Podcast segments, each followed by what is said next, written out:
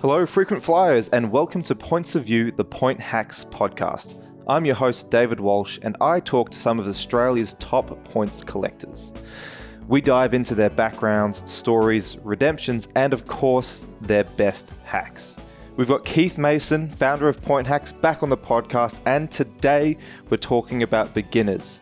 This is great content if you're a beginner yourself or if you have friends that always ask you about points and you want to know the best things to tell them. In the second half of the podcast, we'll also be taking a dive into Keith's methods for redeeming a flight. Definitely worth a listen. Let's jump in. Keith, back on the podcast again. Thanks for having. Hi, thanks, for, thanks for being on. Um, you know, we, we we've done a few now, but uh, today I wanted to cover off some beginners. You know, if I'm new to points, like how do I start? Sure. So, some beginners hints, tips, advice. You know, over the course of uh, Point Hacks history, you've had plenty of people come to the site. So We have. yeah, yeah. Many of them beginners too, so everyone's in that in, in that kind of basket at the beginning. everyone starts somewhere. And I guess it's sort of good to know. Okay, well, if I'm a beginner, or if I'm talking to someone who is a beginner, um, you know, where do I point them? What are some things that they should consider? Um, so let's let's jump in, and I'll, I might ask you a few questions around, um, like what would you tell a beginner, and then also dive into like how to redeem points. And this could be useful information for seasoned uh, point hackers, or it could be uh, great information for beginners as well. Cool. So we'll jump in. Well, uh, you obviously over the over the years you've um, you've gathered copious amounts of information. I've heard many people call you the the godfather of points. Not myself. Not yourself. I think it's a it's a title that, that was bestowed on bestowed on you, um, but but not necessarily one that you asked for. Yes. Um, yeah. But say yeah. say uh, say say we say someone listening to this or um, someone asks you, okay, I hear that there's something to this whole points Hmm. thing. Um, what what would you recommend to someone that's just absolutely starting out in the points game? So Where do you start? Yeah, that was one of the things that I really like. Kind of, it was a, obviously a really common question that Yeah. would get thrown at us from uh, from the time, you know, especially around this time where we started publishing a lot more, where I was working on the site uh, really full time, and I decided that I had to try and answer this question because the the problem is is that the the answer is, is very dependent on who you're talking to. Absolutely. And so, and this is part of the challenge of this whole world of points is it's very complex, and that's what obviously what Point Hacks is about is trying to simplify this. But that is not to the point where you can simplify it so much where you still have to answer that with it depends. It mm. depends on your particular circumstances in this, in a particular time. So. We we built this, um, or I, I tried to map out all of this information that you might need as a beginner Yeah. um, into essentially what became the Point Hacks kind of beginner's email course.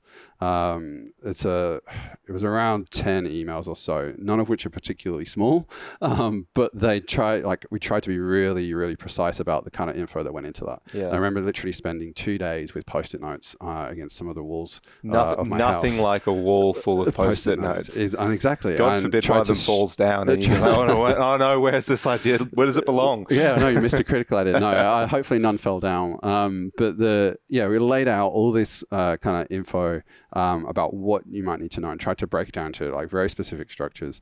So I'm gonna cop out of that question and say you have to go and sign up for the email course. But it's still Yeah. still up on the site. You yeah, know, um, exactly. And been, we've we've uh, you know the the guys who are still um, you know writing uh, for the site now like maintain that like it's you know like it's really Yeah. up to date. There's also some Um, videos up on YouTube which uh, which took a, a, portion of that uh, that content and uh, put it Yeah. up there as well. Yeah. So in in so I guess some of the key concepts in there. One of them is to understand that points have a value. Yes. Um, and I think this is part of the hardest thing for an absolute newbie to understand is that not to not to consider that points are free, Mm. both in terms of what they cost, but also how you use them. Mm. So you have to put a value on them for you to understand um, what kind of decisions you make around points. Um, uh, are they the right ones? Yep. So should you pay a surcharge when you use your credit card? Because essentially that is a way of buying points. Yes. Is it worth you paying that?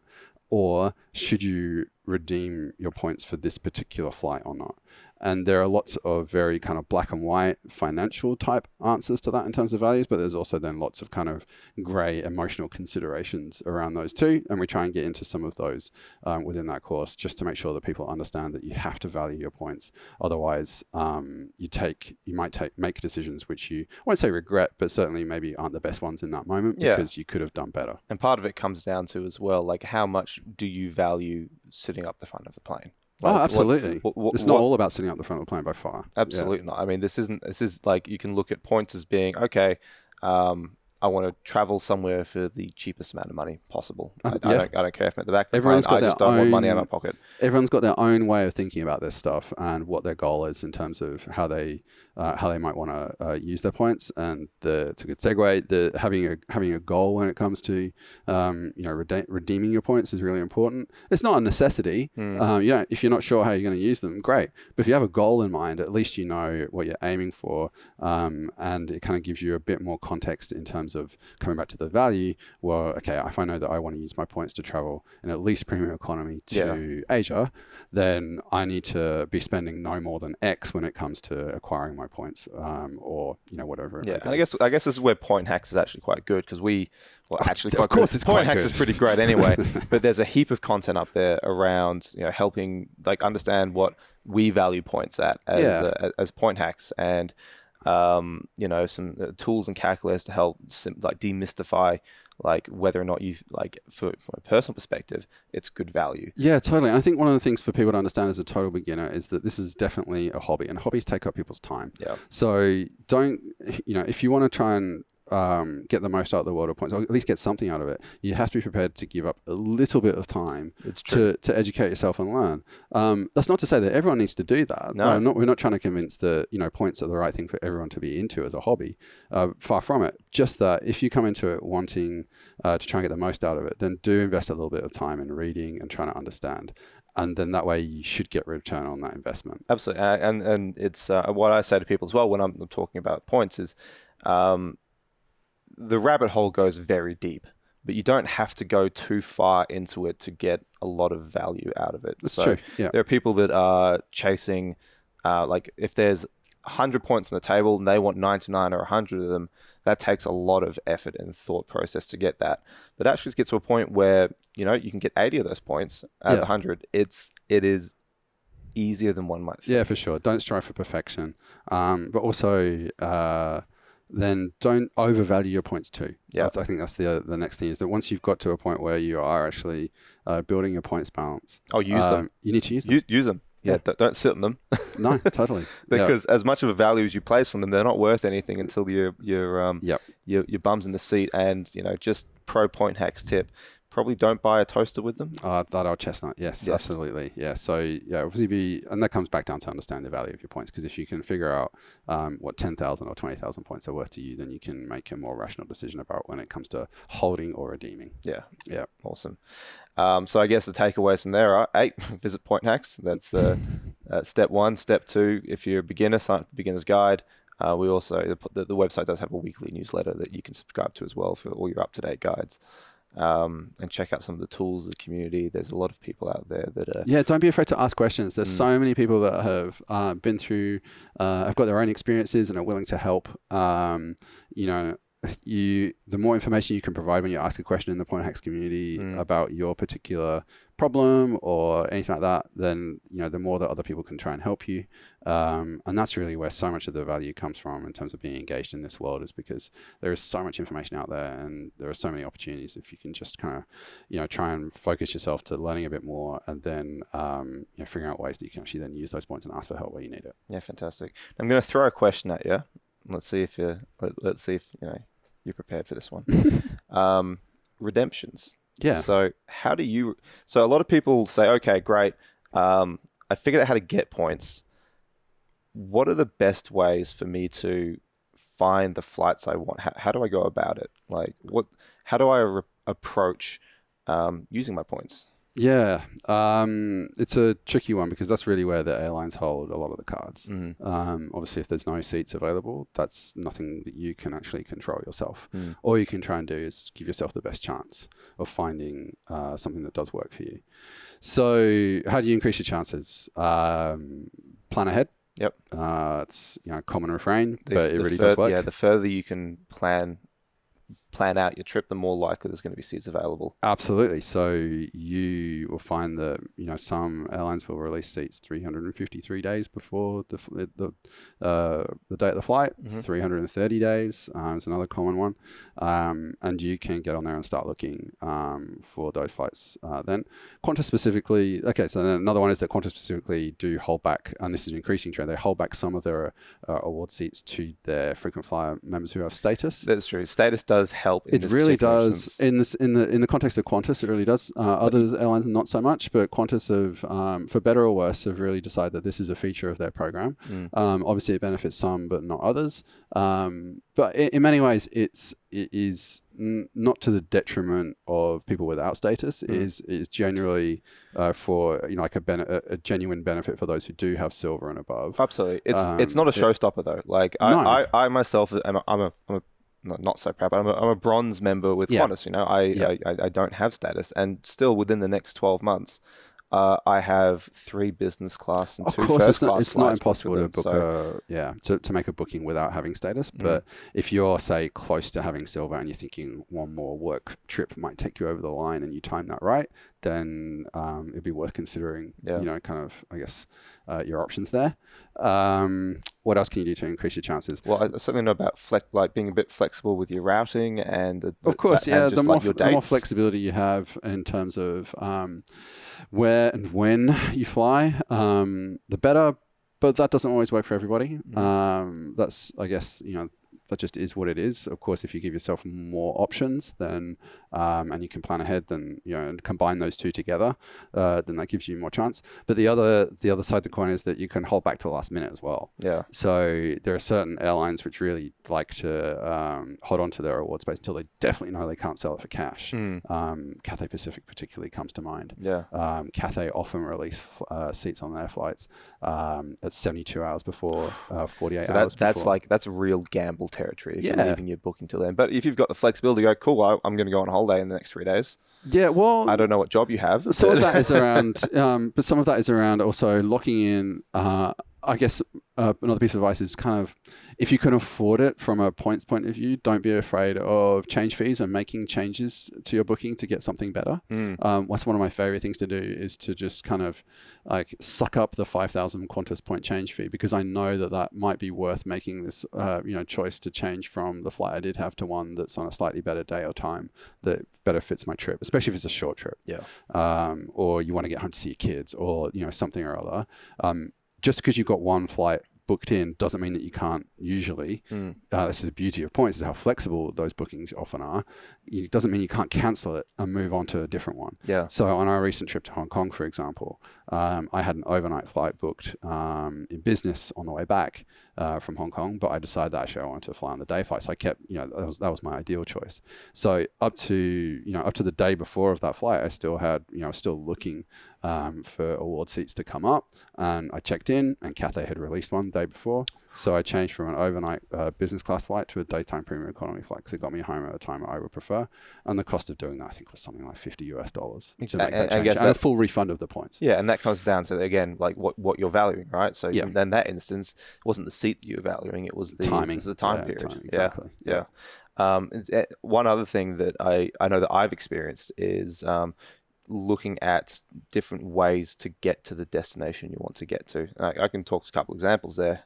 Um, you know, I'm, I'm off to Japan soon, Mm-hmm. snowboarding. It should be a lot of fun. Awesome. But when I was looking for award seat availability back to like direct from Japan to Melbourne using um, Qantas and, and oneworld, absolutely nothing. Like Mhm. there, there was nothing available. Uh, but if I went via Singapore, there was tons of availability between Japan and Singapore, and then a heap of availability from Singapore to Melbourne. Uh, another example is you know going to America as well. Melbourne to LA, next to nothing, like Mhm. just a barren wasteland. But Melbourne to San Francisco, heaps of availability. Yeah. So part of it is doing taking a little bit of time to do a bit more research around well, what are the other ways I can Yeah, get what are my somewhere. options? Um, that that certainly Having a good knowledge of geography really helps. yeah. yeah, turns out turns out them teaching that to us in school was a good thing. Yeah, yeah. It's amazing the amount of times I've looked at a world map and gone, oh, that city is actually that close to this other one. I didn't realize. yeah. Um, and I guess an, another question for you is I, I know that a lot of people talk about different tools that they use to to help them book, and I know there's a couple that that you use. Uh, are there any recommendation? Well, not obviously this isn't a sponsorship by any way, shape, or form.